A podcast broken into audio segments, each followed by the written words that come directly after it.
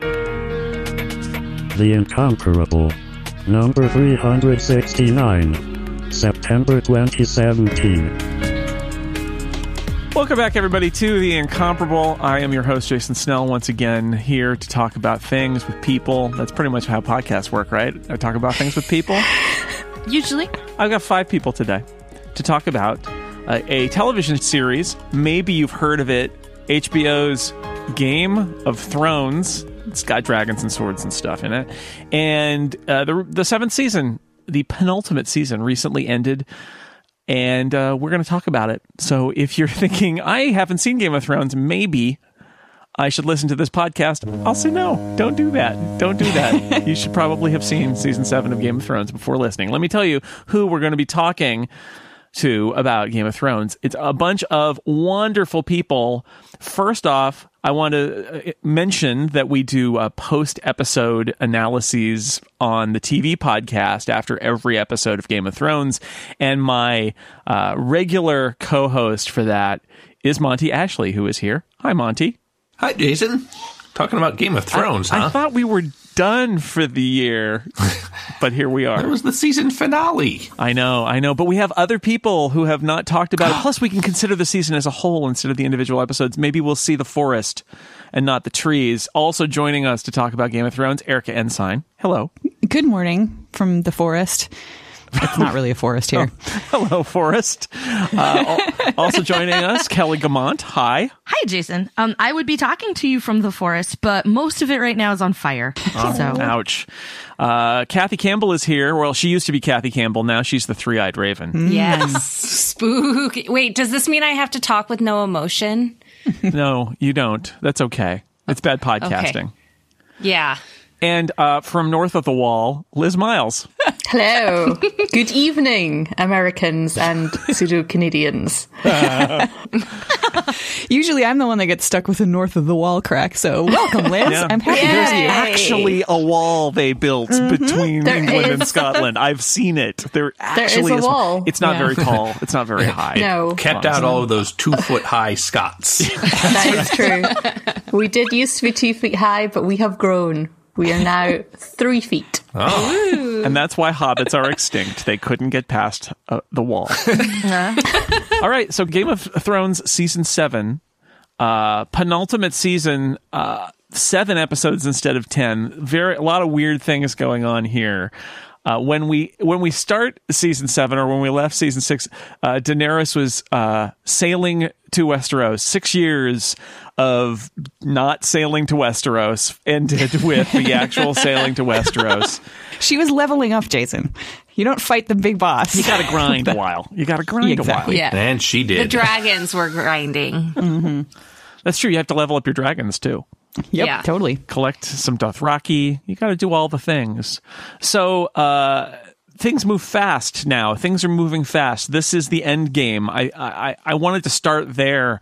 Um, and, and and get how all of you felt about the speed at which events transpire in season seven because I think that's one of the things that I've really read people discussing, not necessarily complaining about. Some people are praising it, but it did feel like the show went in another gear this year, even more than last year, which I think had more narrative progression than we usually see. But this year, it seemed everything was moving very fast. Did was it good? Was it bad? What did you think? it was jarring. That for me was it because we had so many conversations between people on journeys other places. Like you know it's like the walk and talk we used to get you know from aaron sorkin but on like a, an On intercontinental scale. Yeah and so uh like a lot of that stuff used to happen sort of in the margins of those trips. People on the way from a place to another place were having conversations and then now all of a sudden they're all genie and they can just you know materialize someplace else like where they're supposed to be. So like that was that was the only thing to me about it. Like it was great to have so much stuff happening because i i feel like this is a thing where another show i really liked lost got derailed was we're going to open up a bunch of new stuff even though we know we have a limited amount of time to tell the rest of the story that we want to tell. And so I liked getting all of the stuff happening, but it was just that it was so different even from season six, like how fast everybody could get from place to place to place, because I thought they had done a good job previously of building this world and how everything's kind of far and how nobody can sort of magically travel from place to place, even though there is magic in this world. So to me, it was mostly just a very, very different pace. That was what I noticed hmm. about it. Yeah, except for Arya, because Arya, like, if, if she was able to magically travel, we never would have met up with Hot Pie again, you guys. So, That was the, that was the high point of the season. We all could agree Right. that the appearance of Hot Pie is the high Yes. point of the entire season emotionally. Like really. And we all know his footnote, right? That he actually opened a bakery in the meantime. Yep. Yes, it's fantastic. Um, well, I wonder if the speed of travel and the fact that there wasn't much that needed to happen during the traveling is because we don't have a book to follow along with. Um, because in the books, there was a lot of like events that happened during travel that George R. R. Martin wrote in and like had as part of the story. So by not having those books to go off of, the show writers are like, well, sweet. We don't have to show them mm-hmm. traveling because nothing's going to happen while they're traveling. So we can just have them appear. It can't go too fast for me. The reason I tapped out of the book somewhere deep, deep in book three is that I only have so much of my life I'm willing to devote to reading thousands of pages for people wandering in circles and not getting anywhere. Oh, so you never read Lord of the Rings, is what I'm gathering I, from I it. did read Lord of the Rings. They had a goal. They were walking from here to there, and they That's were all in one group. It wasn't. And now here's 50 pages of Daenerys in another city no one else is ever going to get to. I'll put up with whatever shortcuts are involved in getting to that dragon pit scene where practically the entire cast is in one set and talking to each other. Mm-hmm. Finally. Wow, I haven't heard of many people giving up the, during the third book, the fourth book, or the fifth book. Sure, yeah, I gave up in the second book. As- that's even weirder to me. But I, I, you know, I can get it from how long the things are. But wow, if you- if you were And boring. t- if you were bored by the lack So of the the war- wondering about the place in those books, I I think for the the experience, you should pick up the fourth or fifth just to truly understand what boredom from going place to place actually is. No, because they might cry and ruin the book or the Kindle that they're reading it on. Oh, well, for the pacing for the season, I feel like this is our reward for having watched the previous six seasons Yeah. and for some of them to have been not the paciest. You know, I was I was having fond reminiscences back to the sixties and that the way TV was paced back then, which I'm all for. It's brilliant. Mm-hmm. But sometimes I miss it when more than one thing happens in three hours. And so to have this where there was like maybe four or five things happening in the one episode that were quite important. It's like, oh, oh, this is the dessert. We've eaten all the vegetables, and now, now we get to the good stuff. This has got all the cream and the chocolate and the fudge in it. This is great. It's like we're watching The Princess Bride. Y- You know how the premise of the Princess Bride book is that there was a long historical bits. fantasy and then all of the boring stuff was taken out, so we're just reading the good parts version? I kind of feel like that's what's happening now. We're That's stripping a out great, yes. the the walking around, just the high points. That's a great description, but I, I think I might prefer six seasons of vegetables. Well, good news. In another 20 years or so, you'll get an- another book you can read. I, that sounds really optimistic, in my opinion. But I, I feel like the um the talking about not uh like lost uh adding characters every season when you're like no there are too many characters already please stop uh and that Game of Thrones hasn't done that boiling it down bringing the strands together I mean it does have that effect of of uh of getting the vegetables out in a way because the the strands are all drawing closer and I I think that um I, we talked on the on the TV podcast the last couple of years about narrative momentum and the fact that sometimes you have these episodes where like eight different storylines are happening and everybody gets one scene.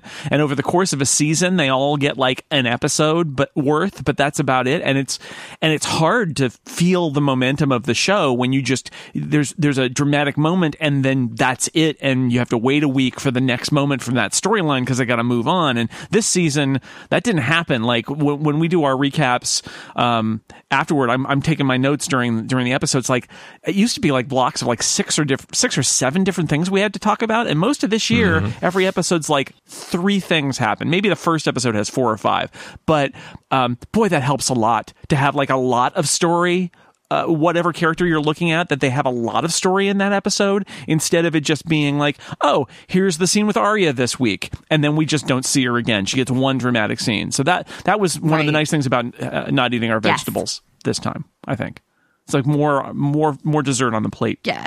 Once we got into it, I was like, I was into it and I was glad that we were getting all of the bounce from here to there to here to there. It's just that it was such a different pace than we'd had initially. And I want, I actually did wonder at one point if the books were part of that because so much of the books is set in transit Sure. You know um, i wondered if that might be part of the case. Like we don't have to worry about getting anybody fr- from anywhere to anywhere else or set it up so that there is an opportunity for two people to have a conversation about a thing which actually happened this season which was pretty great. Even if we didn't get to see the conversation we definitely got to know that it happened more than once. And it was it was really nice to see so much advancement because i feel like they were really sort of recognizing like we know going into this we only have this much this many episodes left. We have this much season left. And so we need to get everybody to the right place. We need to get everybody on the arc you know through the home stretch of the arc they're ultimately going to complete. I think too, uh, the fact that a lot of the characters joined back up. Um, so a, a lot of the multiple storylines, you know, a little bit of this, a little bit of that by having, you know, all of the Starks finally together kind of and all of these, you don't have to have the traveling because they're at the place that's going to have the story and all of these little storylines are all combined together into a ball of story that actually gets stuff done. I did want to say one last thing about about uh, pace, which is just time jumps. This has uh, definitely been a criticism. Uh, uh, some of you have alluded to it. The idea that most egregiously in the in the sixth episode of this season, where they're stranded on that island in the lake, and it's like Gendry, you run to the wall and get a raven to Daenerys, who's all the way down at Dragonstone, and then she will fly on her dragon back up here and save us. and it is strongly implied that this all happens in a very short amount of time. Like Um, one night. Yeah, right. Which, it was like overnight like they spent the night on the rock right yeah, Yep. well, I guess. I mean, they Yeah. never really say, but uh, you know, I wish, I wish it had been structured in some uh, in such a way that they were like having they were besieged for a little while instead. But um, I will say that I think a lot of the complaints about time frames are not. I, I don't buy as much because I think there's a lot of shortening, just like there was last season, where like they're like, "Whoa, how did, how did Varys get back uh, all the way over to Essos and on the ship with with uh, Daenerys coming back to Westeros? Did he teleport?" And the answer is, "Well, no. A few weeks probably passed, and that happens in in in narrative. You cut and time changes, and it's fine. We're so used to though the the like the TikTok pace of the show that it's really breathtaking when it happens. And yeah, I just completely uh, had to just shake my head and be like, all right, I guess I'm going to accept it about like how fast a runner is Gendry, how fast does a raven fly, how fast does a dragon fly, you know, when they could have, they could have mm-hmm. also had Bran like, I sense, I sense danger and then like send a mental beam or something. And they didn't do that either. So I don't know. But that was, that was another weird thing about it. It's just handling time. But they didn't. They never actually told us how far they had gotten from Eastwatch. So Right. I mean, Right. maybe they weren't that far off It's anyway. running distance, obviously. He could run there. Especially considering how how quickly after that the uh, the giant army of the dead was able to take the time to stop and pull out a dragon, and then you know, and then actually literally hit the wall. If they can't swim, how did they get the chains around the uh, Get dragon, by the way? where did the chains hooks, come Jason? from They Grappling came, hooks. the chains came from that one port town that uh, the Night King sacked earlier in the season. Okay. That's okay good. Or maybe they're ancient chains. Maybe the White Walkers can go in the water, just not the zombies. So they, they had to do some like spelunking. Zombies are like D and D players; they don't throw anything away. And several of them said, "Oh, uh, I have eight thousand feet of chain on my inventory list. Let's use that."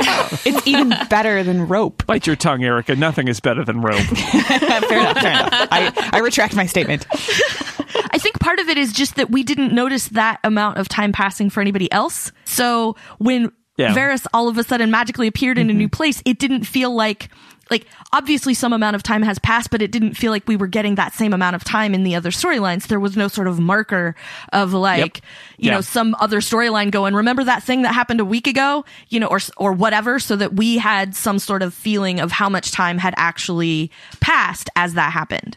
Yeah. Right. He should have been wearing a different shirt or something, at least. At but, least. but yeah, you're right. No, it, it's it's true. And the way that the show had sort of structured us, uh, or, or taught taught us to to uh, view the pa- passage of time, um, they hadn't really done as many of those. Like, cut to the next scene, and it's probably a month later, right? Like they didn't do that before, but they needed to do that there.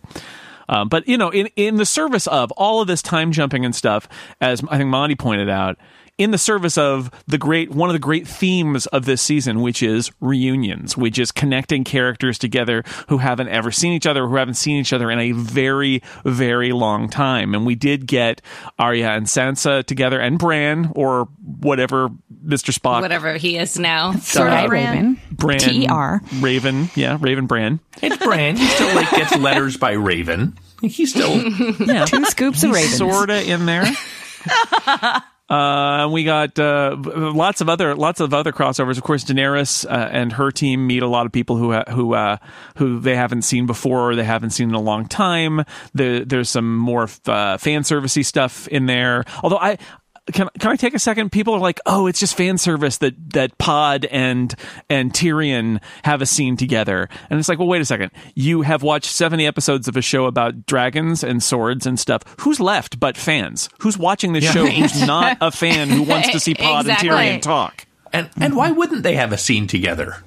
Wait, they do have a history. Yeah. It's only natural. I mean, you've got you got Bronn, you got Jaime, you got Tyrion. Yeah, it, all of these. Uh, you've got Pod, you've got Brienne talking to the Hound. Like these are Yes. these are like payoffs for things from three or four years ago that I, I I just I don't understand the idea of like oh it's fan service. It's like this is a show about characters and we've been watching it for seven years. Perhaps we actually care. And I think it's important to remind the audience that a lot of the people on Daenerys' squad know a lot of the people on Cersei's squad. Right. These aren't just two separate armies. They're related to each other. It's very Civil War esque because they're Yeah. related to each other. They've fought together. They fought against each other. I, they have all of these connections that are interlinked between both sides. Eh, And it just builds that tension because eventually, if their queen says fight, what are they going to do? How are they going to react to that? Well, and it would have been more weird because of the fact that we know that they have that history for them not to have acknowledged each other. It would have been weird for the Hound and Brienne to never speak. It would have been weird uh-huh. for Tyrion and Podrick never to speak because they're all in the same place. They're all going to end up in some configuration where they end up sitting next to somebody and going like, Hey, what's up? It's been a while. You know, they don't have Facebook in Westeros, so they don't have any way to keep up in the meantime. It's so, Ravenbook. Bran is face is Facebook in Westeros. Face Just Bran.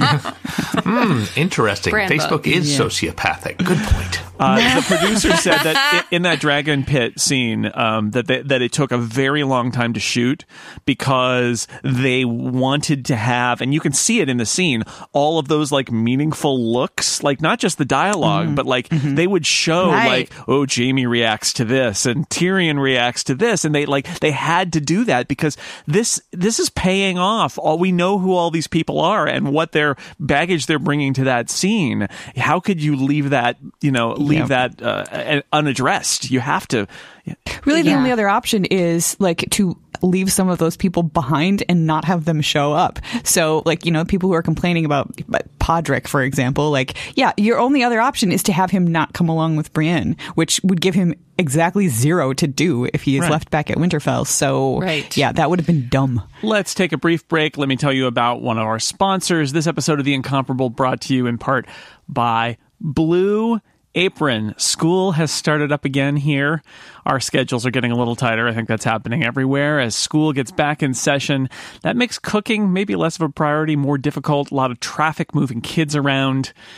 It's definitely happening for us. But for $10, less than ten dollars a meal. Blue Apron makes it easy to make delicious seasonal recipes. They've got step by step instructions, pre portioned ingredients, and it's all delivered right to your door. You don't even have to go to the grocery store. I've had Blue Apron for a couple of years now. It's been great for us in the summer. We have the kids help us making the meals.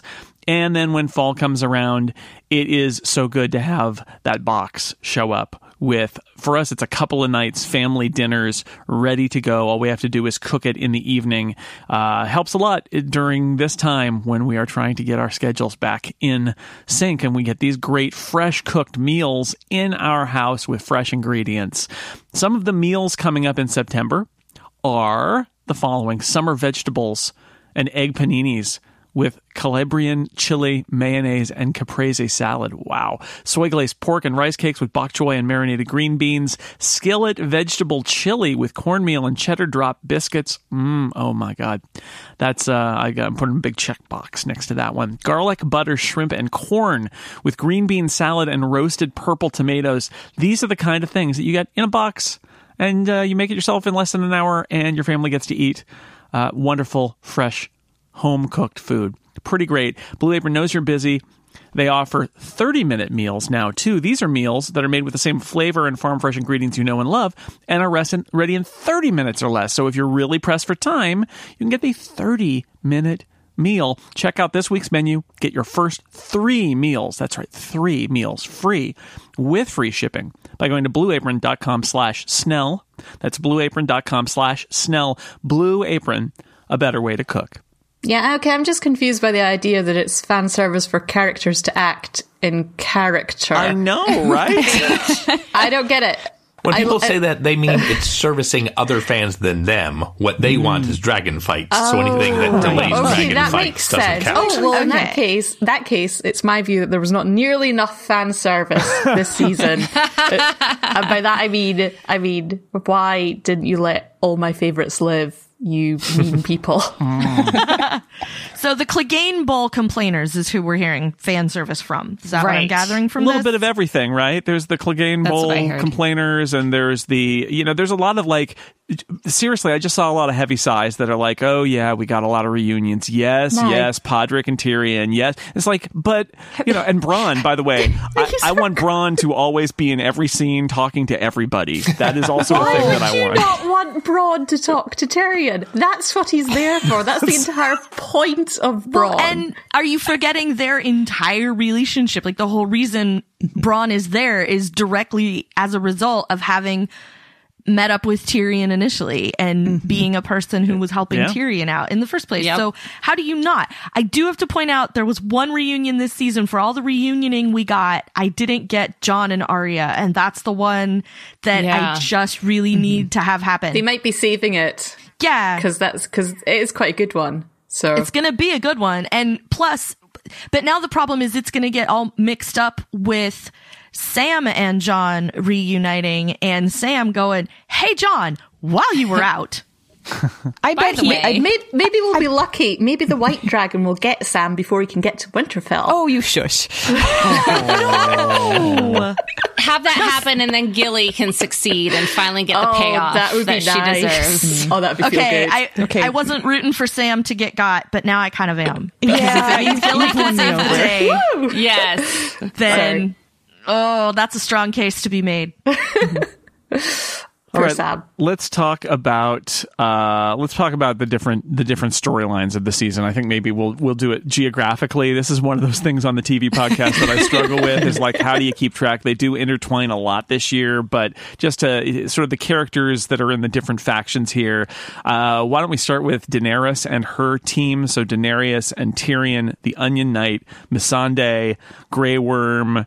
Uh, I don't know uh, who else. I'm. I would throw in the the some of the Greyjoys. That that had a whole bunch of my favorite moments of the season. I think one of the earliest ones was that when they had the council in Dragonstone and everyone's standing around the table, and you've got Diana Rigg and Indira Varma and Dany and Yara, and they're all like the the ladies and queens of their bits, and they're all yes. talking, and I'm like, oh yeah. This is what I want for my epic fantasy. I want lots of women arguing about armies. I could have watched that all season. It was so Yes. good. It made me very happy.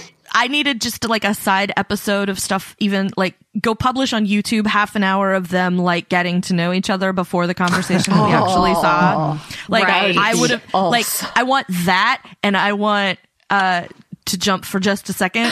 I want Tormund and the Hound to talk about everything all the time. I just need that commentary in the world. See, that would be fan service. They were that was fantastic. yes, it absolutely would and I would have no problem with it. I'm there for it. So Diana Rigg, she's she's so great, and she gets she gets uh, two amazing scenes in this epi- or in this season especially. She gets the scene with Dany where she says you know you are listening to clever boys.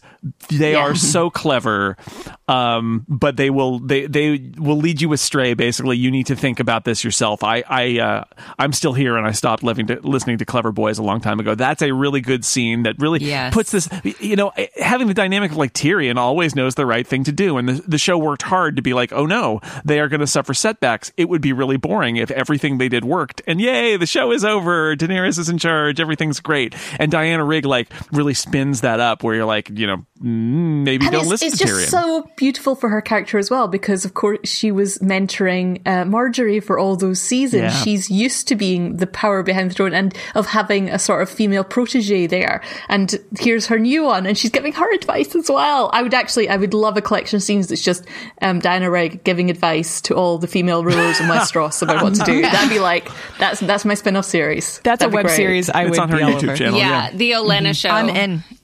Would watch. Yes. Um, and the uh, and the other scene with Diana Rigg, of course, is her death scene where they have uh, taken Highgarden. The Lannisters have taken Highgarden, and Jaime comes to see her and lets her basically take the poison rather than having something horrible happen to her, that, uh, like die horribly. She gets to die with just the slow acting poison. She'll go to sleep, and that'll be it. And uh, she uses this moment to do her final download of uh, everything, including the fact that she was behind the uh, death of Joffrey. And uh, and that's how she uh, that's how she leaves it, planting some seeds and tipping over some tables one last time before she goes. And it was a it was a great, just fantastic stuff. Diana Rigg is so great. epic. It was so beautiful. It's just, it's just, I couldn't have, if I, because I, I expected her to go because she's a really old character and she's in one of the houses that we're not so focused on and she'd been around for several years. So I, you know, I, I love Diana Rigg and I love Olenna Tyrell, but I assumed I was okay with the fact you're going to die. But I couldn't have come up with such a magnificent death scene. It's just so, what's the trope? Is it the magnificent bastard thing, the way she changes just slightly, just when she's like, "Oh, so I'm going to have a quick, nice death, am I? Nice. I think I'll just. Uh, I've got this dagger here for your heart, for your family. I think I'll just get one last stab." And it was oh, so good. Let me twist that on my way out. So Yeah. beautiful. Well- might be the, my favorite. and it makes me wonder if if she uh if Jaime hadn't been the one to give her the poison if she would have taken that to her grave. Like she kept this for that moment when it could do the harm instead of like writing a letter to send it off to Cersei to say neener neener neener I killed Joffrey as someone else kills her. Like just she's just this brilliant mind and the master like manipulator. I just I felt like it was almost worse in a way for Jaime in that moment because he had sort of come to her to give her poison and do something like as weird as it sounds to be human to her to be decent. And it was sort of one of those moments where like I'm sorry Jaime but I can't see any of your Lannister because all of your humanity is showing. And he was like trying to be nice about it. And then she's like oh well let me take that and set it on fire and hand it back to you. And Yes. I like for me like that was part of what made that like magnified everything going on in that scene was like he was trying to be decent. And she's like oh you're still a Lannister, like all the way down to your to the to the ground. Here you go. I think she oh, she also wanted more for Cersei to know because Cersei's the one who blew up her grandchildren and Right. killed her Oh, yeah. family. So that that that was probably quite important for her to know there as well. But I just think, think the the contrast, the, the way it developed, because the Olenna. The reason that she's kind of there in the first place with because her murdering Joffrey is she didn't do that for power. She did that out of love for her granddaughter. And Yeah. the way that's just slightly different to the way Right. the reason Cersei had for blowing up her grandchildren. It's- I find this interesting. Lady Olenna's death scene is one of the ones I really wonder what it's going to be like in the books. Because there's so much more Olenna in the show because they realized they had a great performer, so they gave her extra scenes and extra focus. Where even if she did kill Joffrey in the books, she's not nearly so prominent, so people aren't that excited about a death scene for her. Yeah. And while we're talking about good performances, I just want to shout out Nikolaj Coster-Waldau because his performance after she says, like, you know, it was me. Like, I mean, it, it- honestly, Jaime's becoming a little bit of like the emo knight the this this, this season. Yeah. But but that moment was was was pretty good because he he didn't he didn't go o- over the top at all. He just he kind of underplayed it a little bit, but really intensely, uh, which was nice because you know we see a lot of over the top stuff. This is a show with dragons, um, so Right. it's nice when we Right. get those quiet moments. Which I think that whole scene was one extended quiet moment, uh, which for me is one of the reasons that I loved it so very very much, despite the loss of Diana Rigg. it really built up his um like low key performance so when he and we're flying around now but when Cersei is gonna tells the mountain to kill him and he's just like whatever i don't believe you like that low key performance because again he could have been completely over the top but he's losing the love for his sister who has ruined his entire life basically and like Yeah. just keeping it that low key really powerful performance. Just it was believable. Like and i think it's one again one of those things that stands out even more given the season that we've had because there are so many big things that are happening. Like this is the very humanity of Westeros being able to survive against this unnatural force. And Yes. we've been like, we've got this huge conflict and we've got thousands and thousands of soldiers on one side and thousands of thousands of soldiers on the other side. And we've got that huge conflict. So the moment between Jaime and Olenna, the, the moments between Tormund and Brienne, the moments between like all of the the single characters having these human moments, you know, with with Jaime and Cersei, and you know, and, and all of those those small a person and a person and their relationship and the rest of what's happening in the world is like coloring that, but it's not what they're talking about. It's not what the point of that moment is between those two people. Those stand out to me again, magnified even more this season for the the moments of humanity that we get in that and reminding us that there these are just people and they're people having these relationships and these conversations and how everybody's actions are affecting everybody else on a personal level before we get to the whole conflict with the dead and conflict with the other countries and all of that. Olenna's last words to Jaime, I think one of the things I love about that scene is that she is she is not by saying tell your sister this like she is probably knowingly placing a wedge between them again too Right. because Jaime is Oh, not yeah. Cersei right Jaime everybody she's got to know everybody's got to know that there's more going on in Jaime. He has he he is a more complex figure. And also just Cersei's paranoia and rage um, anybody bringing her anything she doesn't want to hear is going to be considered she's going to shoot the messenger basically. Right. and so Olenna's game goes all you know she covers all those bases there. I love Jaime you know I I I know I talk about this a lot and people are like dude he you know they, they push Bran out a window and he's he's a he's a bad guy. And it's like yeah but what I love about him is that he's got a conscious he, conscience? He's got a guilty conscience.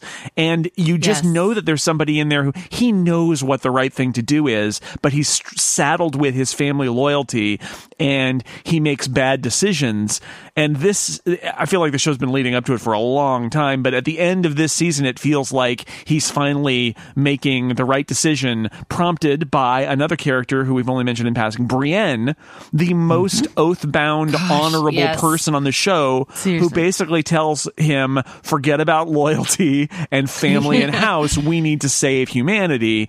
And you know he walks away from Cersei and leaves and leaves King's Landing and is riding north presumably. And it's like what a progression for Jaime who is not perfect by any stretch of the imagination but it's just fascinating to see him struggle in that way Well, and and two, he saw his brothers, uh, Tyrion, come to a realization that this wasn't the right side. He didn't, and and leave his family and do things that he thought he blah, blah, blah, did things that he thought were right, and so he's by all of these little picks at what he always believed growing up. And now suddenly all of these people are like, no, you need to do the right thing regardless of loyalty. It's just kind of like it finally just avalanched on him and he's just like, I'm done. I have always really found Tyrion and Jaime's relationship really interesting because it's one of the few just sort of low key,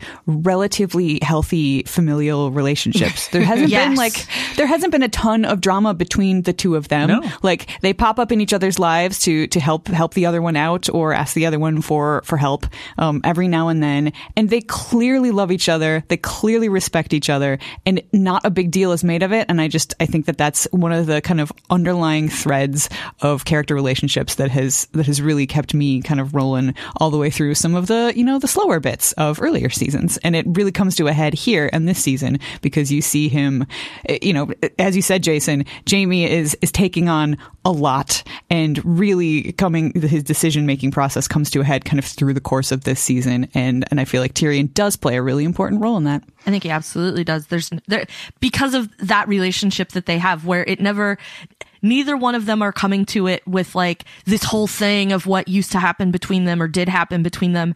And I always really enjoyed that because I think each of them sort of finds some sort of value in the other person, you know, like Tyrion, like like one of the things that he likes about Jaime is like you are a person who can move out in the world and people aren't criticizing you for like who you are or anything like that. And one of the things that I think Jaime respects about Tyrion is how smart he is. And, you know, we've been told for years now that Tyrion's a smart guy. Aside from Tyrion himself declaring he drinks and he knows things, you know, we've seen that from other people. And it was great to see like I think that's part of what did this was like Jaime's relationship with Tyrion was like I've always looked up to you as a smart person, as a person who makes a good decision, who has a lot of information in order to decide what you're deciding. And Tyrion has decided that he is team Dany, and so I feel like that carries almost that carries a lot of weight with Jamie, as does the woman who carries a sword called Oathkeeper. Saying Right. F loyalty. Yeah. And And like oaths. the look on his face again like this is another like fundamental brick of the wall of reality that Jaime has that just sort of gets kicked out from underneath it like he's realizing he doesn't have a wall he has Jenga and it's all starting to get real wobbly and It's not the I only feel like wobbly wall this season, by the way. There's another wobbly wall. but like that was a thing that to me I felt like was again like a profound moment and we got that from we got like more than one of those this season just from Jaime and I really liked his progression as a par- as a piece of that Agreed. Uh, let's talk about uh, Daenerys. Um, she comes to Westeros, and and I think. I feel I feel like Daenerys doesn't have as many. This show has spent so much time with Daenerys, kind of like learning good and bad rules of of ruling, uh, perhaps too many times. Thank you for the grunt, by the way, Monty. That was good. Uh, that's a pro- I think that's an appropriate sound to make. So this season, not as much of that, but she does have to figure out like war tactics and who who her advisors are. She does get to meet an an interesting uh, uh, dark haired man from the north, uh, Jon Snow, our our old buddy, and uh, fly some dragons around and get into some uh, battle and and use her power. And you know, I, I think it was an interesting season for da- Daenerys uh, because it was. I mean, maybe it's the short answer is because it was so different from all the other seasons that were so similar that she has to do. She has to like do something and and, and learn and and decide who to listen to and decide what to do and and and and and I think overarching this season reminded us many times that uh, now she has to deal with her family history, which she didn't have to do in Essos. That the Targaryens have a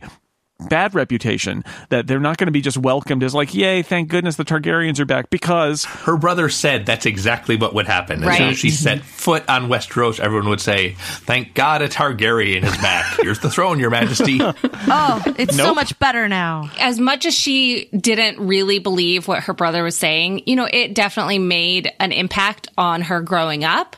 And in her mind, she just needed to get home. As soon as she got home, she would, you know, it would all work together. It would all be good. Everything would work out, etc. And so now that she's at Dragonstone, she's in her home oh crap, now what do I do?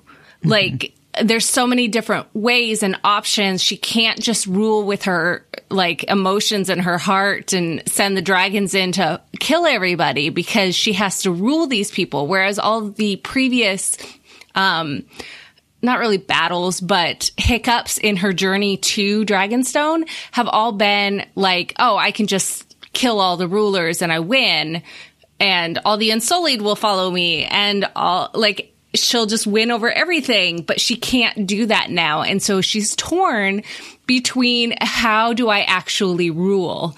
And it's been, her development has been really, really interesting and I really enjoy it. It's been fun to watch her this season because this season's Dany is definitely different from the previous seasons, which is one of the things I love about this show. These characters are changing based on the choices that they have made. Um, and here it's, it's a, it's a nice combination of like the, you know, the writing, acting, directing, and the, the costume design because she's Yes. wearing like, you know, previously Oh, she's been wearing all these flowy, like, a, like just, you know, dresses because she lived in a desert and it was always very hot and stuff. And she comes here and she's styled very differently. It's much more severe. She's got to be wearing heavier, heavier cloth because, you know, it's, It's colder. cold. That's the style, you know, whatever. It's the winter wardrobe, winter wardrobe. It really Yes. is. And she looks she looks really different. She almost looks like she's kind of lost in these clothes because, you know, there was sort of a minimum of fabric um previously in a lot of her outfits and now there's just so much of it. And she she looks a little bit like she's drowning in it, kind of in the same way she looks like she's drowning in this castle that she was born in. So technically it's home, but it doesn't feel like home because she had never really lived there. So she is she's more at sea than we had ever seen before. Pun not intended. Um, and and because I mean, yes, she she was learning and making mistakes and and and doing all that stuff before, but now that she gets here, I mean, this is this is the real deal. This is for all the marbles. And these decisions, like she can't just, you know, kind of shrug and give up and go to a different city or decide to to go to Westeros because now this is this is where she is. This is the end game. And she's playing by rules that that she kind of understands but but all of the players she doesn't understand because she was she learned to interact with with these people across the narrow sea who didn't really do things quite the same and now there's this huge political situation that she's been told about but being told about that sort of thing is way different from being thrown into it so it's fun to watch her kind of flail a little bit on the inside but still sort of keep her cool when she's when she's with other people except for Jon because apparently he just sees right to the heart of her or something because she doesn't uh, she doesn't front with him It's because he's so But, yeah, dreamy. okay, he's dreamy. he's also hairy and true. smelly and wears furs. Uh, but apparently that's fine because she like a But, you know, Drogo. You know, whatever. Right. yep When does Jon Snow get a new outfit? Cersei changed clothes. I know. Daenerys right? changed I kept thinking, mm-hmm. Jon. You are not dressed for being South. Like you are, you need to like put on a, Right? Oh on Oh a tank gosh. top or something, right? Yeah, but like, Dragonstone seriously. is a coastal, windy place. I feel like he's he's dressed appropriately for, But not for when he goes For south. Dragonstone, yes, not the Dragon Oh Pit. yes, yes. Gotcha. Yeah. Well, they're, Yeah. they're close. Uh, King's Landing and Dragonstone are actually pretty close. They're Dra- Dragonstone's um, surprisingly close because it's just outside Bla- uh, Blackwater Bay. This has been your I looked at a map update. Right. They show us a map every episode. It's nobody. Nobody has an excuse. Is it close enough you could see each other on like a clear day?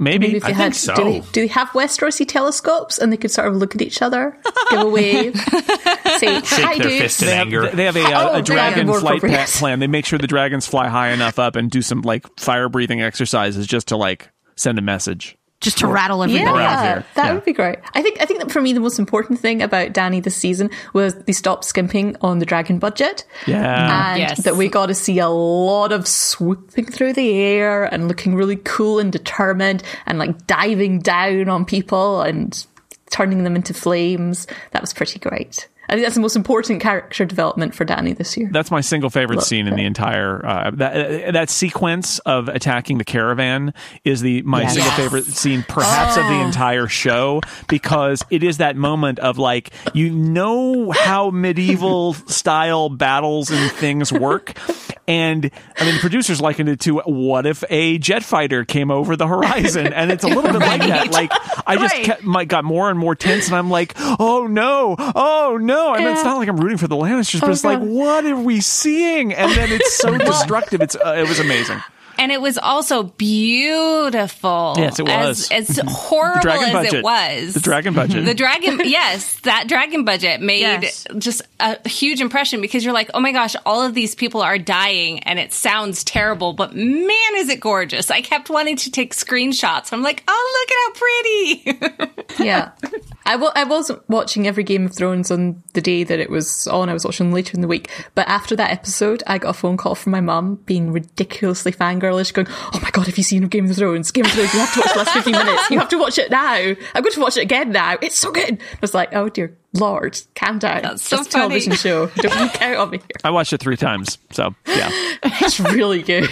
yeah after after the show was over like once we had watched it through the first time then i went back and went back to the to the loot train and watched it again like i had a couple questions about what happened in the first of it because which was part of the reason that i backed it up but we just like i just left it playing and we just sat and watched it all the way through a second time Yep.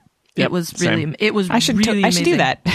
I haven't, but now I want to. It's pretty good. Yeah, I haven't either. I think, I think the other thing that I really enjoyed about Dany is the way that they're contrasting her with Cersei, with Cersei as the absolute despot who doesn't need advice nor want it from anyone, and Dany with the uh, en- enlightened, uh, enlightened, enlightened, benevolent ruler, and the way that she sees it's much more of a first among equals thing, in the way that she talks, especially to Tyrion and Varys.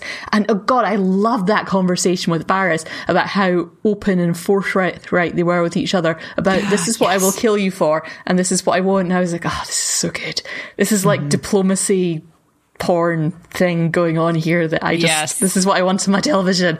It's good stuff. well i loved that they were very upfront about it and that this wasn't an, yet another thing that Dany had to learn the hard way that for me was like Yeah. the great bit of that where she was like i see right through you i know like i know what time it is here's what's up. And that was just that was one of those honest conversations i was talking about earlier that made me really happy was like yeah this you know like not even that's a paddling you know it was that's a roasting. And this totally a roasting. And this i'll roast you twice. You know the second time is just for me. And like that moment between them where each of them was very very cle- clearly seeing the other was really great. And it has been great to watch Dany flail a little bit because like all she ever wanted was to go home. She wanted to go home. She wanted to go home. So now she's home. So now what? Like you know she had like she hadn't thought about sort of the next thing. She'd sort of talked about it but not really the nuts and bolts. Now that i'm home i'm going to wake up and get out of bed and what? And watching that was interesting that's a very sort of I'm really interested in where they're going from that in that sense because they keep talking about and Dany's talking about oh I'm going to break the wheel I'm going to change things. And it's like okay you're going to be repl- uh, a monarch who replaces another monarch. Yeah. but it seems to be hinting that there's more than that that there wants to be some fundamental change in the way this place is governed. And I really hope they are going to do something and it is going to go there. And I'm I'm really interested to see what they do because they did there was hints at uh, peasant uprising stuff with the sparrows, which mm-hmm. obviously ended delightfully. So I'm really interested to see how this whether whether there's some sort of halfway between thing that you decide this is what we're going for here. That there's going to be some big fundamental change at the end of this. If anyone survives, I'm still sort of half Right. hoping that everyone actually dies and it's winter forever. So, you know. Interesting. Mm-hmm. Time for another brief break. Let me tell you about this sponsor. Of this week's episode is also sponsored in part by Loot Train. Loot Train is a box containing gold that you've stolen from Highgarden, And now it's time to take it back to, of course, your castle at King's Landing. What do you do? How do you get it there? And the answer is you ship it on the loot train. Loot trains run from time to time, from place to place. And, uh, you know, there's gold inside, which is pretty great. Also, some uh, various vegetables and staples that can be used to fortify your army. And really, loot train is without compare in all of Westeros. The only problem, however, I will warn you the box is flammable. It can be singed by dragonfire. Loot train for all of your looting needs. I do think there there is the Daenerys uh, pamphlet that the, that gets handed out and spread among villagers. The suggests some- Daenerys pamphlet. Have you read this? No, that's it's it's like Common Sense by Thomas Paine. It's a it's a oh no, we're going to break the wheel. Things are going to be different. She's going to be benevolent and all that. And and I like how the show, just as the show questions Tyrion when Olenna says, uh, "Don't listen to the clever boys," the show questions Daenerys and says, "Is that really going to happen? Like, is she really?" and, and when she puts Sam's brother um, and uh, and dad on fire for not bending the knee to her, right? I mean, Of course, it's not going to happen. Daenerys has one plan in every situation, and that's to burn things to death with fire. Right. That's a great plan. Like her dad. What's wrong with that plan? It's great for taking the throne. Not for keeping it. As long as the show ends right when she becomes queen, there's no flaws. Correct. The this is a perfect plan. Uh, yeah, so I like I Oh, like how the, the the show is. You know, you get you go for a while and you're like, oh yeah, Daenerys, we're rooting for her. She's great. She's going to change things. And then the show itself, the text of the show says. Is she? Uh, I think that's just really, really? great. That's a great, Really? a little bit subversive. Um, and then it comes to um, when it's when we re- realize now what everybody already kind of figured out, which is Jon Snow is actually a legitimate. That was the the part that was the surprise because of a marriage annulment and all of that. Yeah, a legitimate right. uh, Targaryen who has a better claim because of the rights of men over women, a better claim to the throne. But he doesn't have any dragons. How many dragons does Jon Snow He- have? he has Because, none. You know, Zero dragons. Call He me might crazy. rent but one. In my oh no, he's had one. oh my, Oh, what you did there? Oh. I see it. ding ding.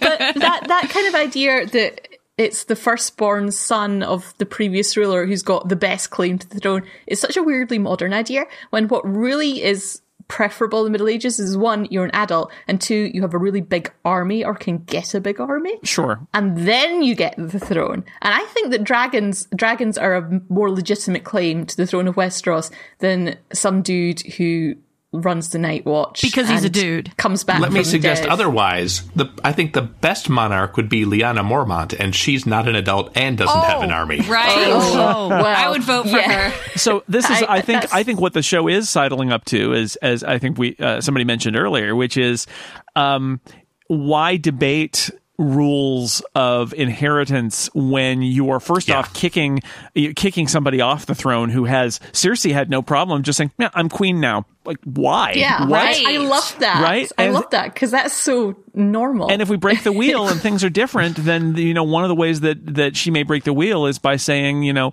we're gonna we're gonna uh, choose our leader differently too. We're gonna we're gonna choose them because of you know whatever reason she wants to choose, or rule differently if if they remain alive and united uh, next season. So I, it's interesting. It, Right. call, it, it it calls all that into question a little bit, and I just love that six seven years into the and almost at the end that they're still kind of questioning parts of the, the our expectations.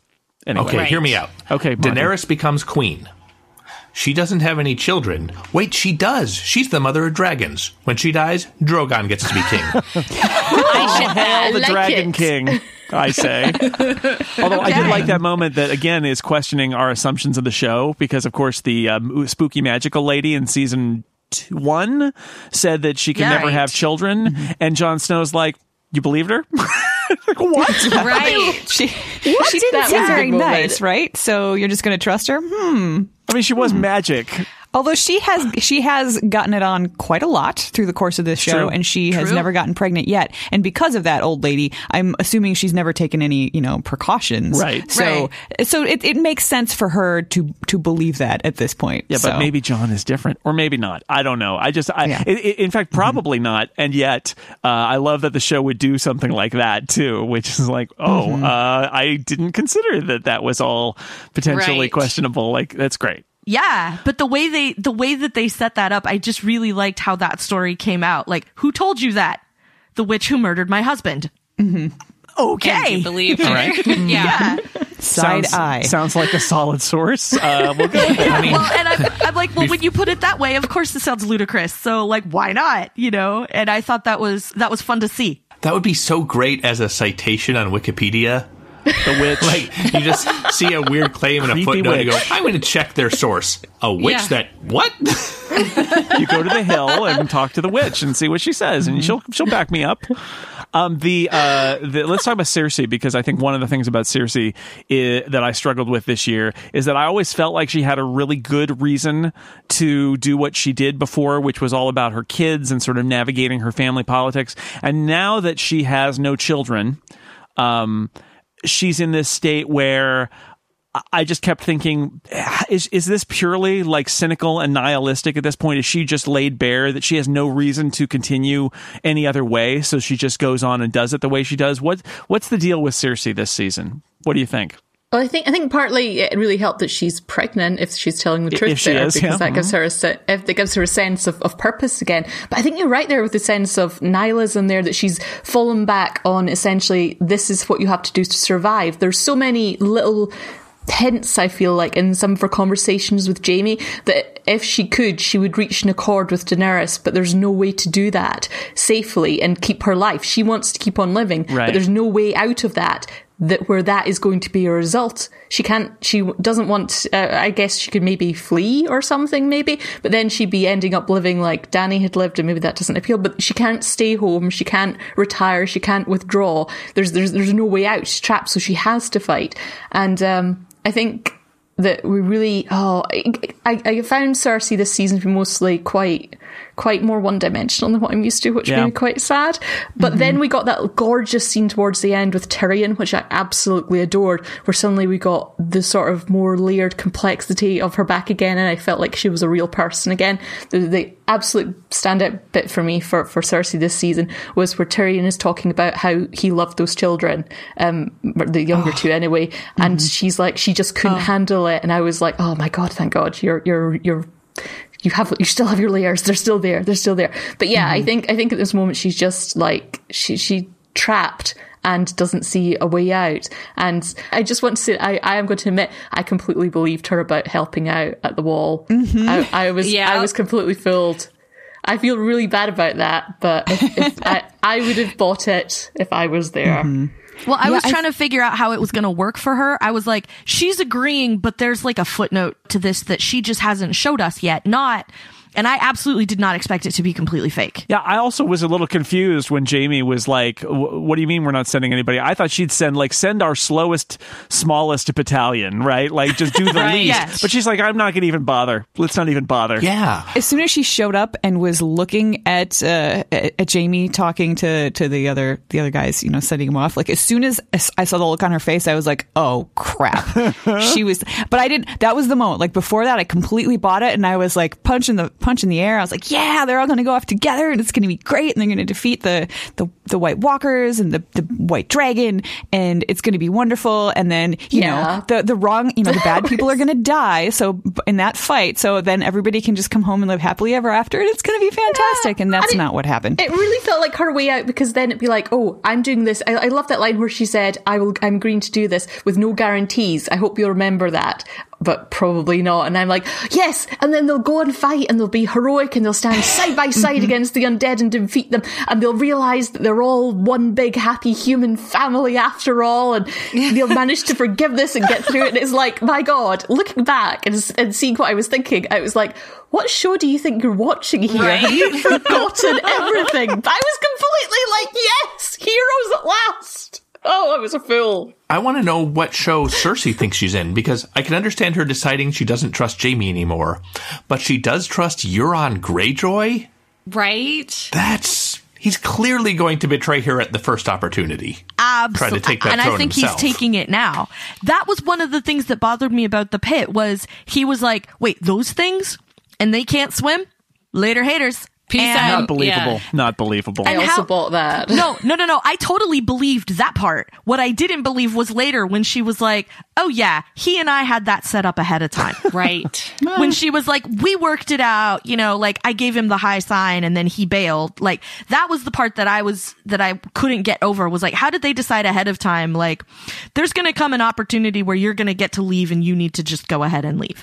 Like I couldn't figure out how that all happened so that she was like, oh yeah, it's totally a thing. I knew he was going to bail. He's doing me a favor. I, I bought it because she is she has always been very conniving and she's her father's daughter. She's been thinking thinking two steps ahead and I, I have no problem believing that she had come up with several contingencies. Who knows what other things could have happened Oh, going other way. So so that made sense. Also the fact that she did it ahead of time and didn't tell Jaime made perfect sense because she's still really, really upset that he met with Tyrion Oh, yeah. without telling her first. So she's just like, you know, back to your original question, Jason, I I think that yeah, Cersei is not as layered a character, um, obviously, like Liz said, but at this point she's she's lost she's lost everything that is important to her except for Jaime and then we see her lose Jaime through the course of the Yeah. season. So it's like I don't know if it's better to describe her as just being rubbed completely raw and what we are left with is just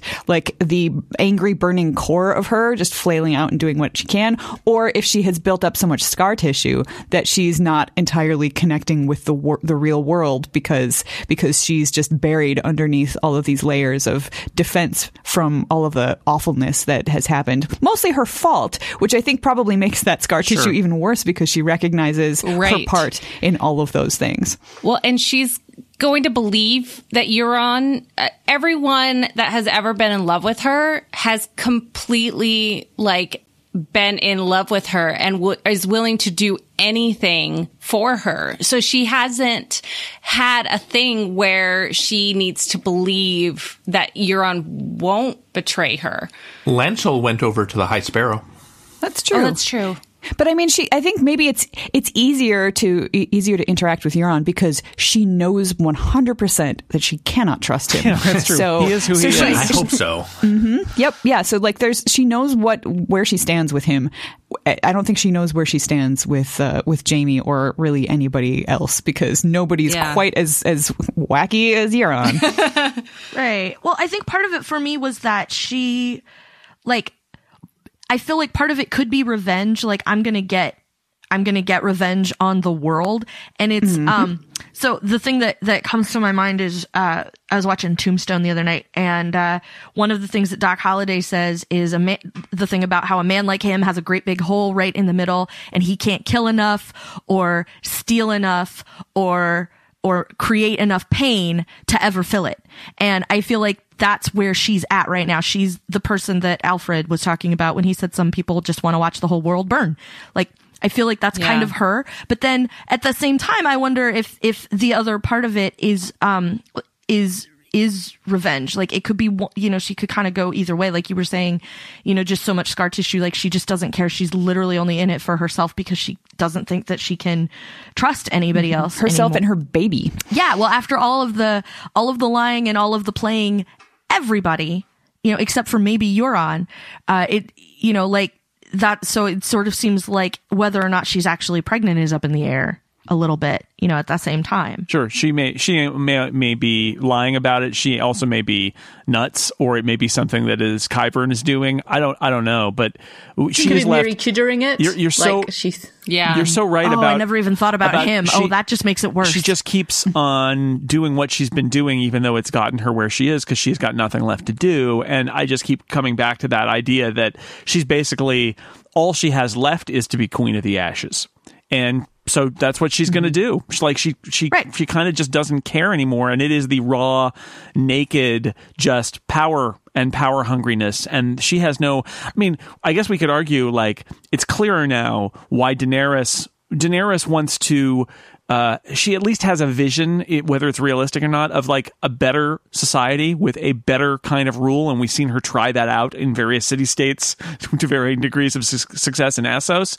Um, what does Cersei want? She doesn't want anything. It is just it is just a naked power grab. She has she does not care about anything but ruling, and it, that is a that's a pretty good contrast. The problem is that the fate of humanity re- rests on the ability to repel the people at the wall, the monsters at the wall, and she doesn't want to play that game. She'd rather take her chances. Um, so I, I don't know how that works out, but it's it's yeah, I think she's I think she's kind of in an interesting place now, but I think she's a less layered character, or at least appears to be less layered than it was when she was the power behind the throne. Now that she's just Yeah. Yeah. naked power grab, it's just all her. Um, we should we should move on because we're gonna we we, we could go we could we could do seven hours on this. Um, I- let's let's I- move again? to let's let's move to Winterfell and talk about Arya and Sansa and Littlefinger, which is an interesting storyline in the sense that we get a reunion, we get we get Brienne uh, in in there too, which is great. There's a great scene with Arya and Brienne fighting that happens this season that is wonderful, where where Brienne gets a sense of who Arya is now. My favorite scene of the whole, of the Pretty whole, great, uh, right? Possibly the whole show. But the problem, um, the problem I have with this this block, and I, I, I want to know what all you think, is that in the service of the twist at the end, which let's let's just say is a great twist because Littlefinger is dead at the end of it.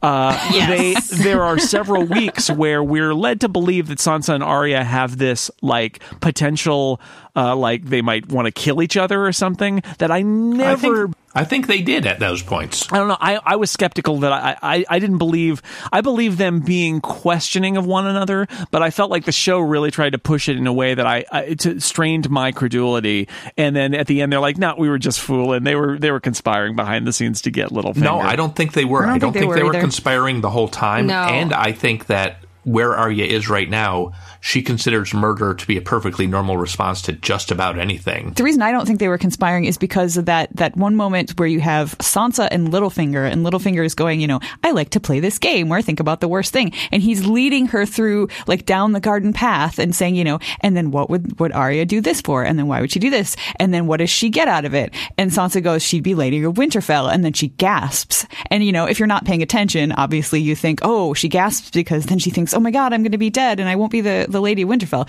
When in reality, so that's that is the moment where Sansa realizes, oh my god, Arya would never want to be Lady of Winterfell. Right. He's this guy's been yanking my chain the whole time. Littlefinger Yeah. let, made her realize this Mm-hmm. story doesn't make sense. So th- then she used Littlefinger's logic Mm-hmm. against him. That's when they she broke out of Littlefinger's spell. All those other scenes happened as we saw them. And that was the thing that was so confusing because they have the story about the archery. You know, Arya and Sansa are standing up there and she says, you know, I went down and Bran had left his arrows and I shot the one arrow over again and I could hear dad up here, da da da da da.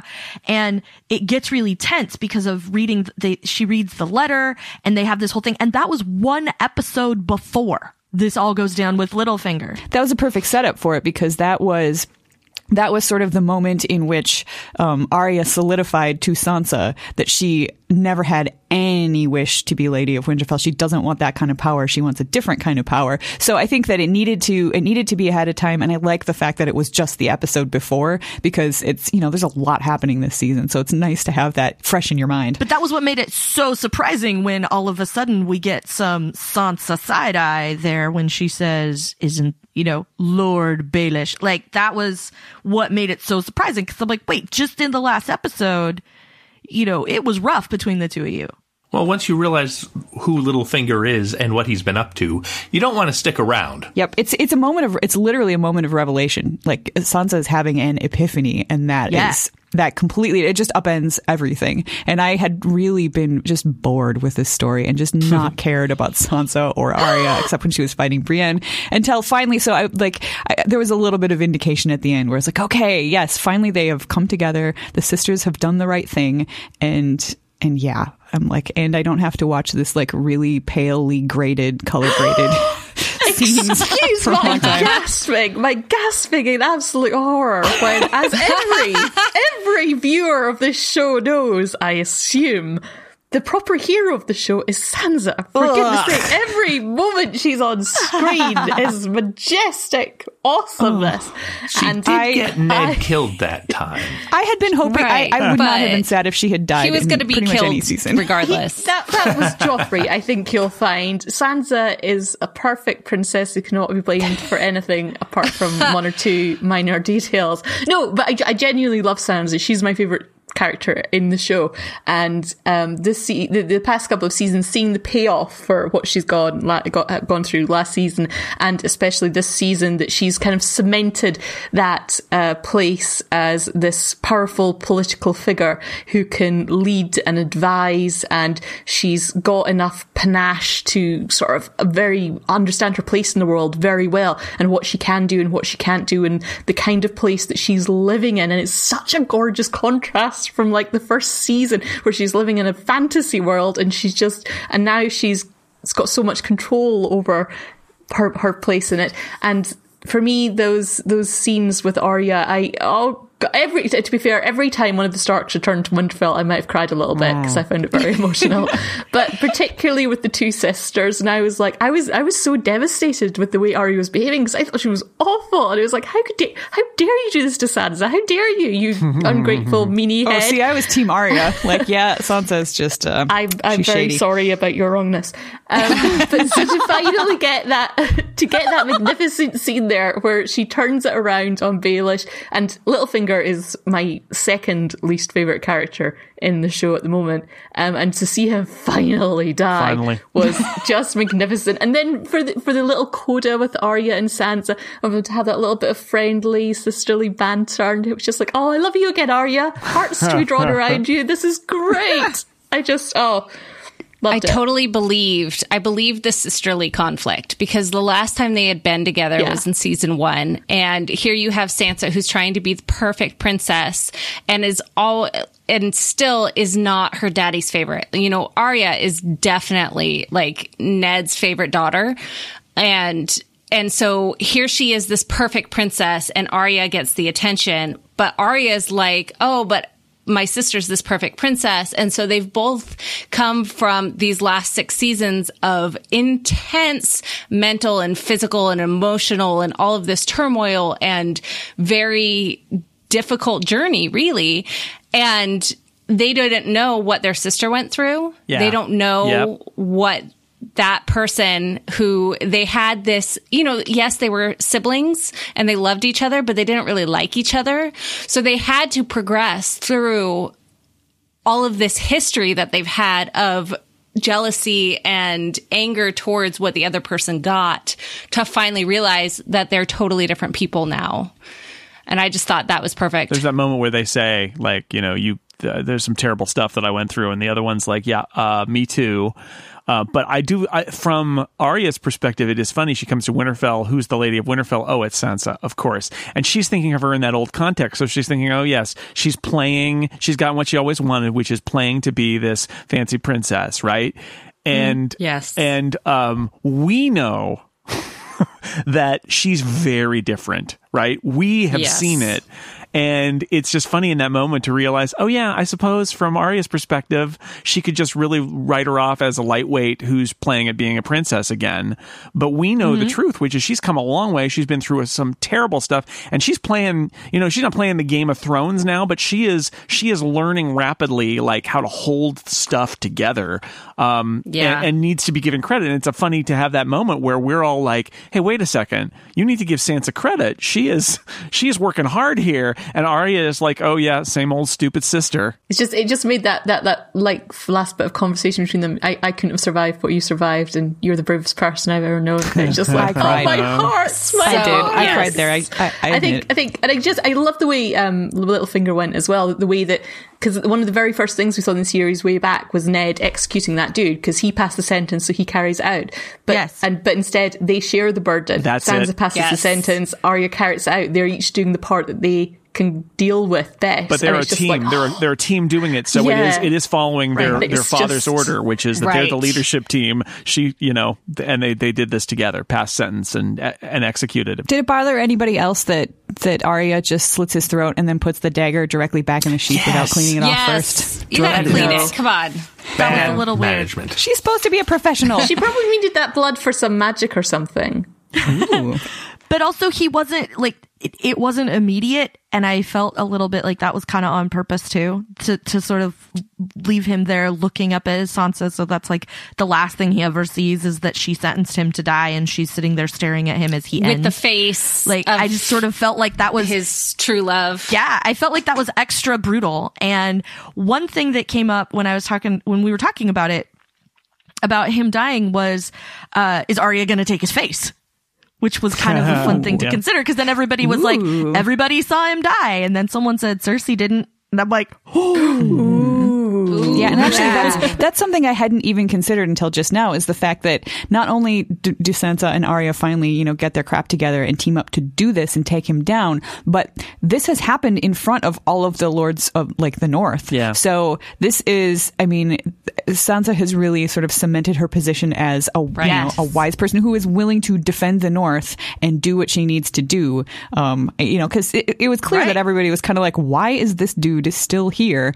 And and finally, and I I I like that she even says, you know, sometimes I'm slow to learn, but you know, I get there eventually. She but I'll she, get there. She takes it on and then she does what needs to be done and everybody sees that which i think is really cool because at this point we don't know if jon is going to stick around and be the king in the north maybe he's going to be the king in everywhere we don't know or westeros And that was the thing I was curious about was after that moment and having that happen and they give us the wide shot of the room full of all of those mm-hmm. people. And I Right. wondered like, what does this mean when Jon comes back? That was one of the things that crossed my mind when we were watching the end of that scene was was how this is going to impact his return because they're going to be like, yeah, you were gone and you know, your sister, you know, she handled Kicked butt. business.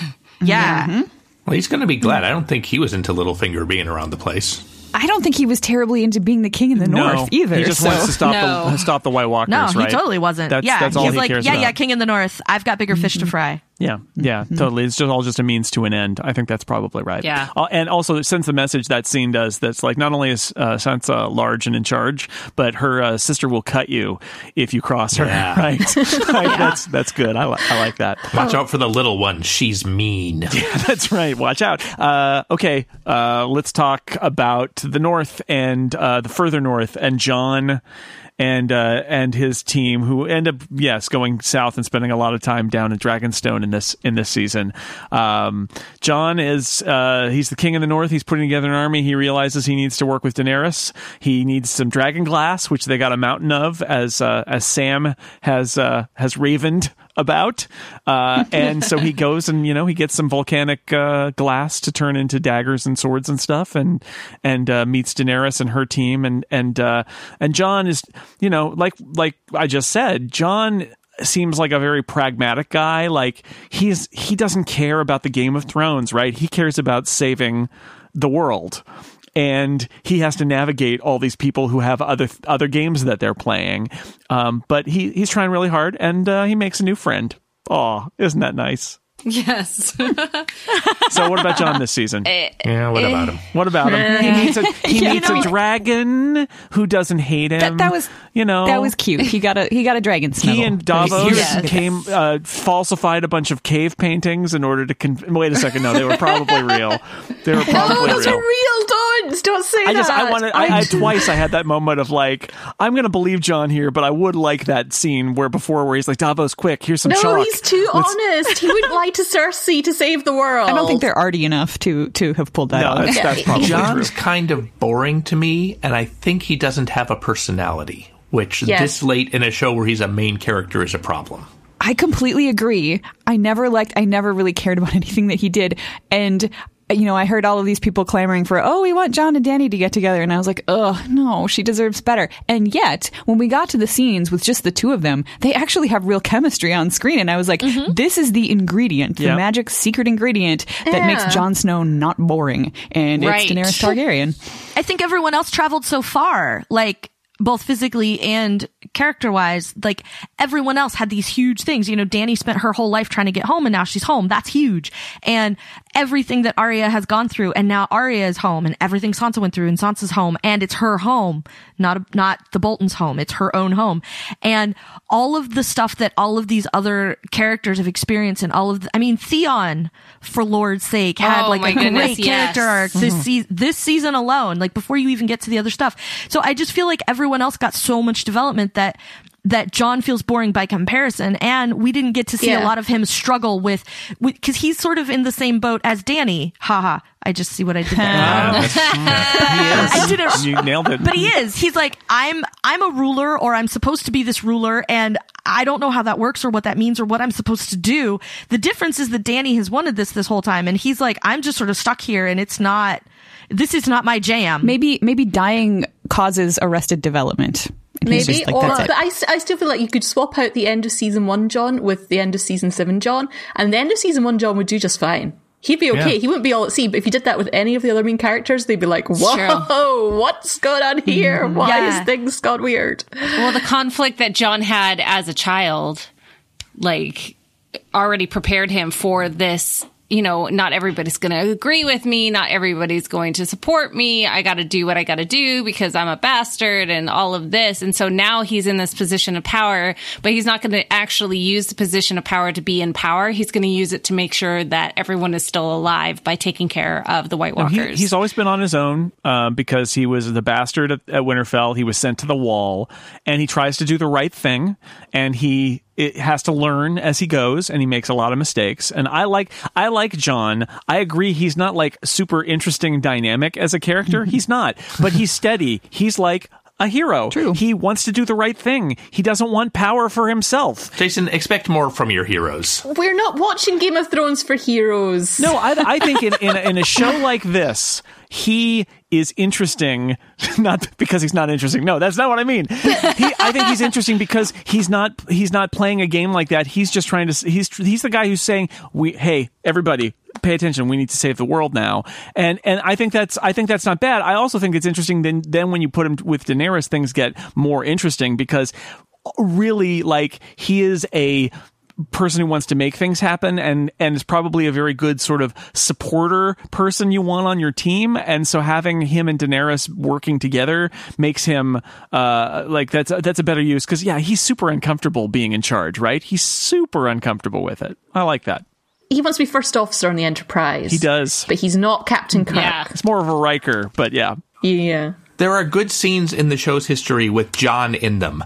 They, those scenes are good because they have Ygritte in them, or because they have just gonna say in that. them, Yep. Yes. or now Exactly. because they have Daenerys in them. Yeah. Oh, Tormund. But you just just because you're a hero doesn't mean you have to be dull. Brienne is probably the most heroic character on the show, but she's not dull. Not dull. Whereas I and I do, but I do annoyingly agree with Eric here that I think that the scenes with Dany are quite good for Jon scenes. Oh yes. Mm-hmm. Especially that last one. yes. No, my good favorite is everyone. my favorite is the one in front of the cave paintings. Like that Yeah, was yeah. that was sort of the moment for me where it was just the two of them in these close quarters, and and I I was not looking forward to that scene, and it started, and I was like, oh great, here we go, and then like a minute and a half later, I was like, oh great, here we go. Well, and Dany it almost affects Jon in a way that nobody else has, um, because with the Ygritte, they he felt that guilt of not being, you know, uh, loyal to the Brotherhood and like being a traitor to himself, blah blah blah blah blah. And here he is with Dany, and there's actual affection. They're on the same level. They're at the same like height of royalty, quote unquote, in more ways than one. But like, there's this connection that he's had with her that he doesn't really have with anyone else.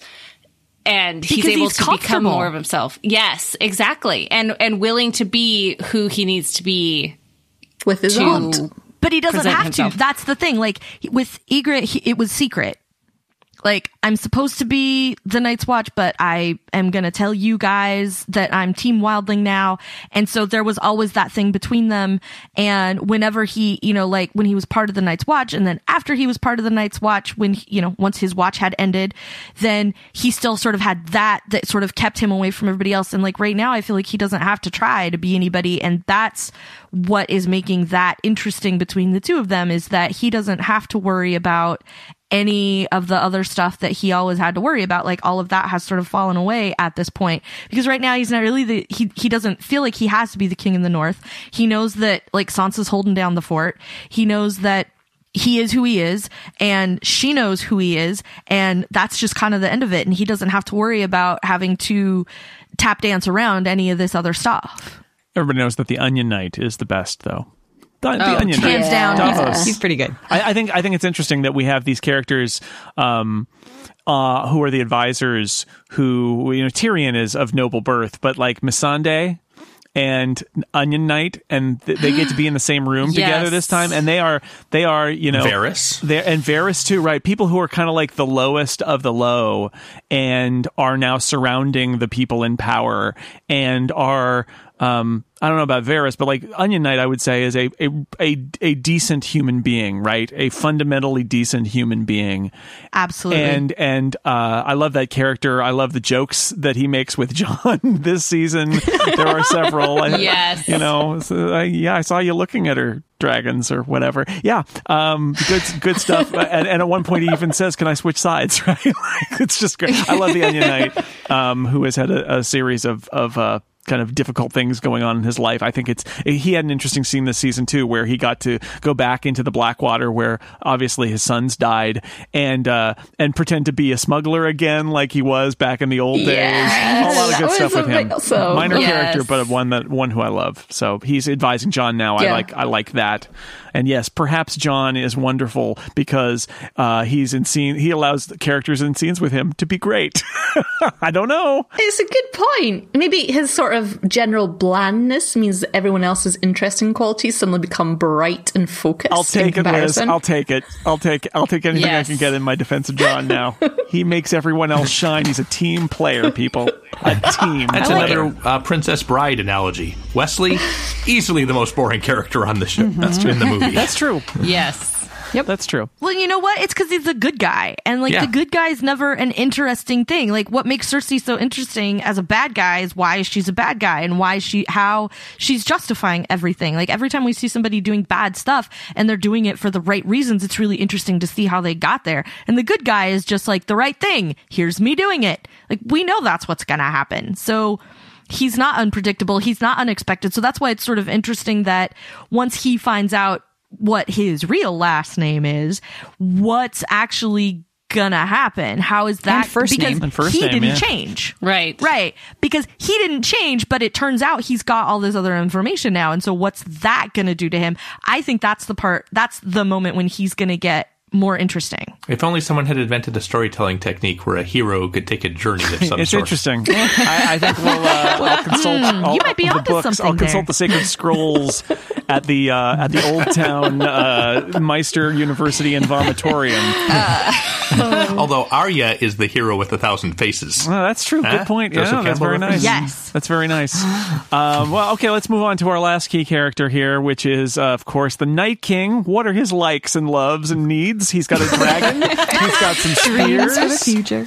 Long walks on the beach, And, apparently. and, mm-hmm. and yeah, oh, bravo! He is taking a long walk on a beach now because he knocked down the wall, or at least the corner of it.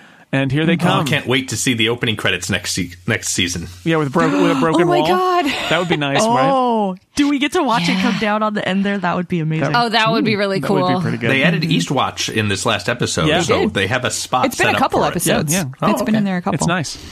Yeah, well, so the Night King is on the move, and that's the, that's our big bad. And uh, one one of the things I like about this uh, book, the book series and the uh, TV series is it's very clear from the very beginning that that is the big bad of the show, right? Like in the first Yeah. scenes, it's like there's uh, zombies and stuff, and it's bad. And then now let's forget about that for a while, and then we'll we'll get back to it. And so I, I, one of the things that I like about Game of Thrones and this the way that this narrative is going to its final season is it's messy enough that it's hard to say well like well it's obvious what will happen. I mean it was kind of obvious that Jon and Daenerys were going to get together, but like you've got with Cersei as the wild element that makes this a much more confusing sort of situation, and the march by the uh, the bad guys who have now come into uh, the south, or, you know, or the north via the wall into Westeros proper, like. I don't have a feeling of like what's going to happen next season. I think it's going to be messy and lots of people are going to die. But um, I, I like that it's not necessarily a structure of like the different characters and power elements that I can look at and be like, oh well, here's what's going to happen. I'm sure somebody else probably has a has some theories but what are your and this is the like my last uh, my last thing for this episode what are your expectations for next season what do you want to get out of next season whenever it arrives next fall uh, 2019 i don't even know when it's going to arrive those six movie length episodes they're talking about now Dragon on dragon action. dragon on dragon Yeah. action Yes. Yes. okay Which uh, technically we saw with uh, Jon and Daenerys in the previous season. Hey. oh boy Let's get some more of that. Uh, I I really as horrible as this is because this is Game of Thrones, but I really want a happy ending. But what constitutes a happy ending? Is if if Jon if Jon and Daenerys sacrifice themselves to stop the White Walkers and Sansa is on the Iron Throne, is that a happy ending? Woo! Yes, I, Liz I, says I, yes. Is ship a that. superb um, ending. Yeah, yeah. But ideally, like, yes, the White Walkers are defeated, but also, like, Jon and Dany get married and then they don't have to, like, decide which one's in charge. They can be a joint rulership and then they have a baby that, for, Is that like, how marriage conti- works? Well, and then their baby is the one who was promised. exactly. Aw. For for a happy ending, what I need is for everyone on my list of my favorites to live and not to be like too miserable, and for everyone on my list of unfavorites to die, preferably horribly. Yes. Fair. then I'd be okay with it. Also, Brienne and Tormund need to have. That's Big all I fat need in baby. I don't my know about together. Tormund. I think he might be buried under several thousand feet No. of ice now. No, he ran No, he across the should wall, be. not down the No. Are stairs. you, are you a Tormund truther, or is that what's happening? You're a Tormund I am and totally Beric a Tormund Dondarrion truther. that they didn't die on the wall. Absolutely. All right. nope, they're still He'll alive. survive. We didn't see them He'll die. survive. I will They're forsake not the end dead. of the show. We have not seen any bodies. I will forsake the final season if it becomes clear that the two of them got got. I can't have it. All right. It's not. No, no, no, Okay. No. I would be fine with them dying, but and I think that they should have based on the amount of destruction that we saw from a distance Yep. in the wall and the place that they were. Like they should be dead. If they are not, I am going to be like I mean, I'll I'll be happy that I get to see Tormund, I guess. I'm not a huge huge fan of his, but I will be really annoyed at the the you know, playing false with the way physics works and that sort of stuff, you know? Not okay. I think the reason Tormund is so great is the same reason that Bronn is so great, which is they're people who say the stuff that everybody should be saying but isn't because they're Yeah. too polite, Right. and it's enjoyable to have those characters do. it. Bronn is an example, by the way, of a character who really pr- should probably have died, and it was very Yes. clear after that whole loot train sequence that um, that the show mm-hmm. could not bear to kill mm-hmm. him. So and good, because I love Bronn. Would That's probably be the case with Tormund as Probably. well. I like it when Yes. the show panders to me like that. If the show mm-hmm. would like to pander, these are the people that I would like to die All right. miserably. Euron Greyjoy, Yes. dear Hear, hear. sweet God, more Yes. than anyone else in the show, that is a terrible, More than terrible Cersei, character. really? Oh yeah, Oh, yes. I- oh yeah. Cersei, can- Cersei can never ah. die. No problem either way. Euron is mm-hmm. boring as anything and, and just doesn't deserve to be there. Oh, you just turned up with your ships because I was on holiday for 10 years. I was like, I don't care. Who are you? I would like Theon to, you know, re- rescue Yara and for them to together to kill Euron and then Yara to be Queen of the Iron Islands. That'd be great. Sansa obviously has to live. Either as Queen Yes. or Queen in the North. Fine. Don't mind. Mm-hmm. All good. Missandei has to live because she's Yeah. just, mm-hmm. she's just so nice and she deserves happiness. And her and Grey Worm, they deserve a happy ever after. Yes, Grey Worm, Grey Worm can die, but I really, I suppose, prefer it if he lives. Mm. And I, I quite want Podrick to live as well because Yeah. Of course. he hasn't really hurt anyone. Everyone else can die. the last I don't scene, mind. mark my words, the last scene of the last episode is Podrick and let's say Bronn. Oh, I was going to say hot they pie. get they no no wait wait for it Erica oh. they they are sitting at a table with their tankards and hot pie delivers a hot pie and they clink Yes. their Yes. mugs and it's the end fade out That would be perfect. There's a thing I want to happen, which is on the villain side. Qyburn spent this entire season sneaking around and having conversations with Cersei we didn't get to see. I want him to have been planning something really, really ridiculous.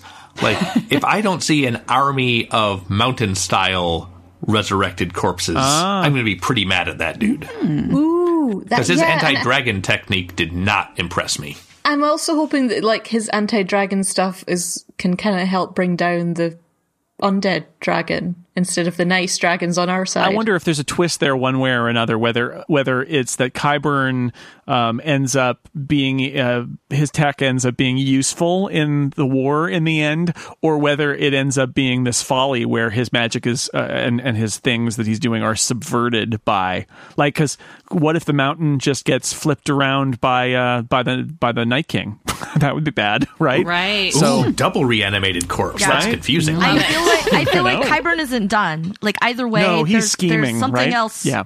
Yeah. Mm-hmm. something's up, and I don't like aside from the mountain, and I don't know what. But I feel like yeah, because we all kind of saw him the look of Christmas came early on his face when they rolled that zombie Yeah. out of Oh, the yeah, box, oh, right? yeah. oh right. yeah. I mean, uh-huh. he's got to have a bigger role next season because who else is Cersei going to talk to? Exactly. Right. That's, Right. That's it. That's all that's And left. he's still around at this point. So it really does feel like if you're still alive at this point and you're not, you know, Bronn, then you should have a point. You have something to do. Yeah. All right. Well, we we have to wait.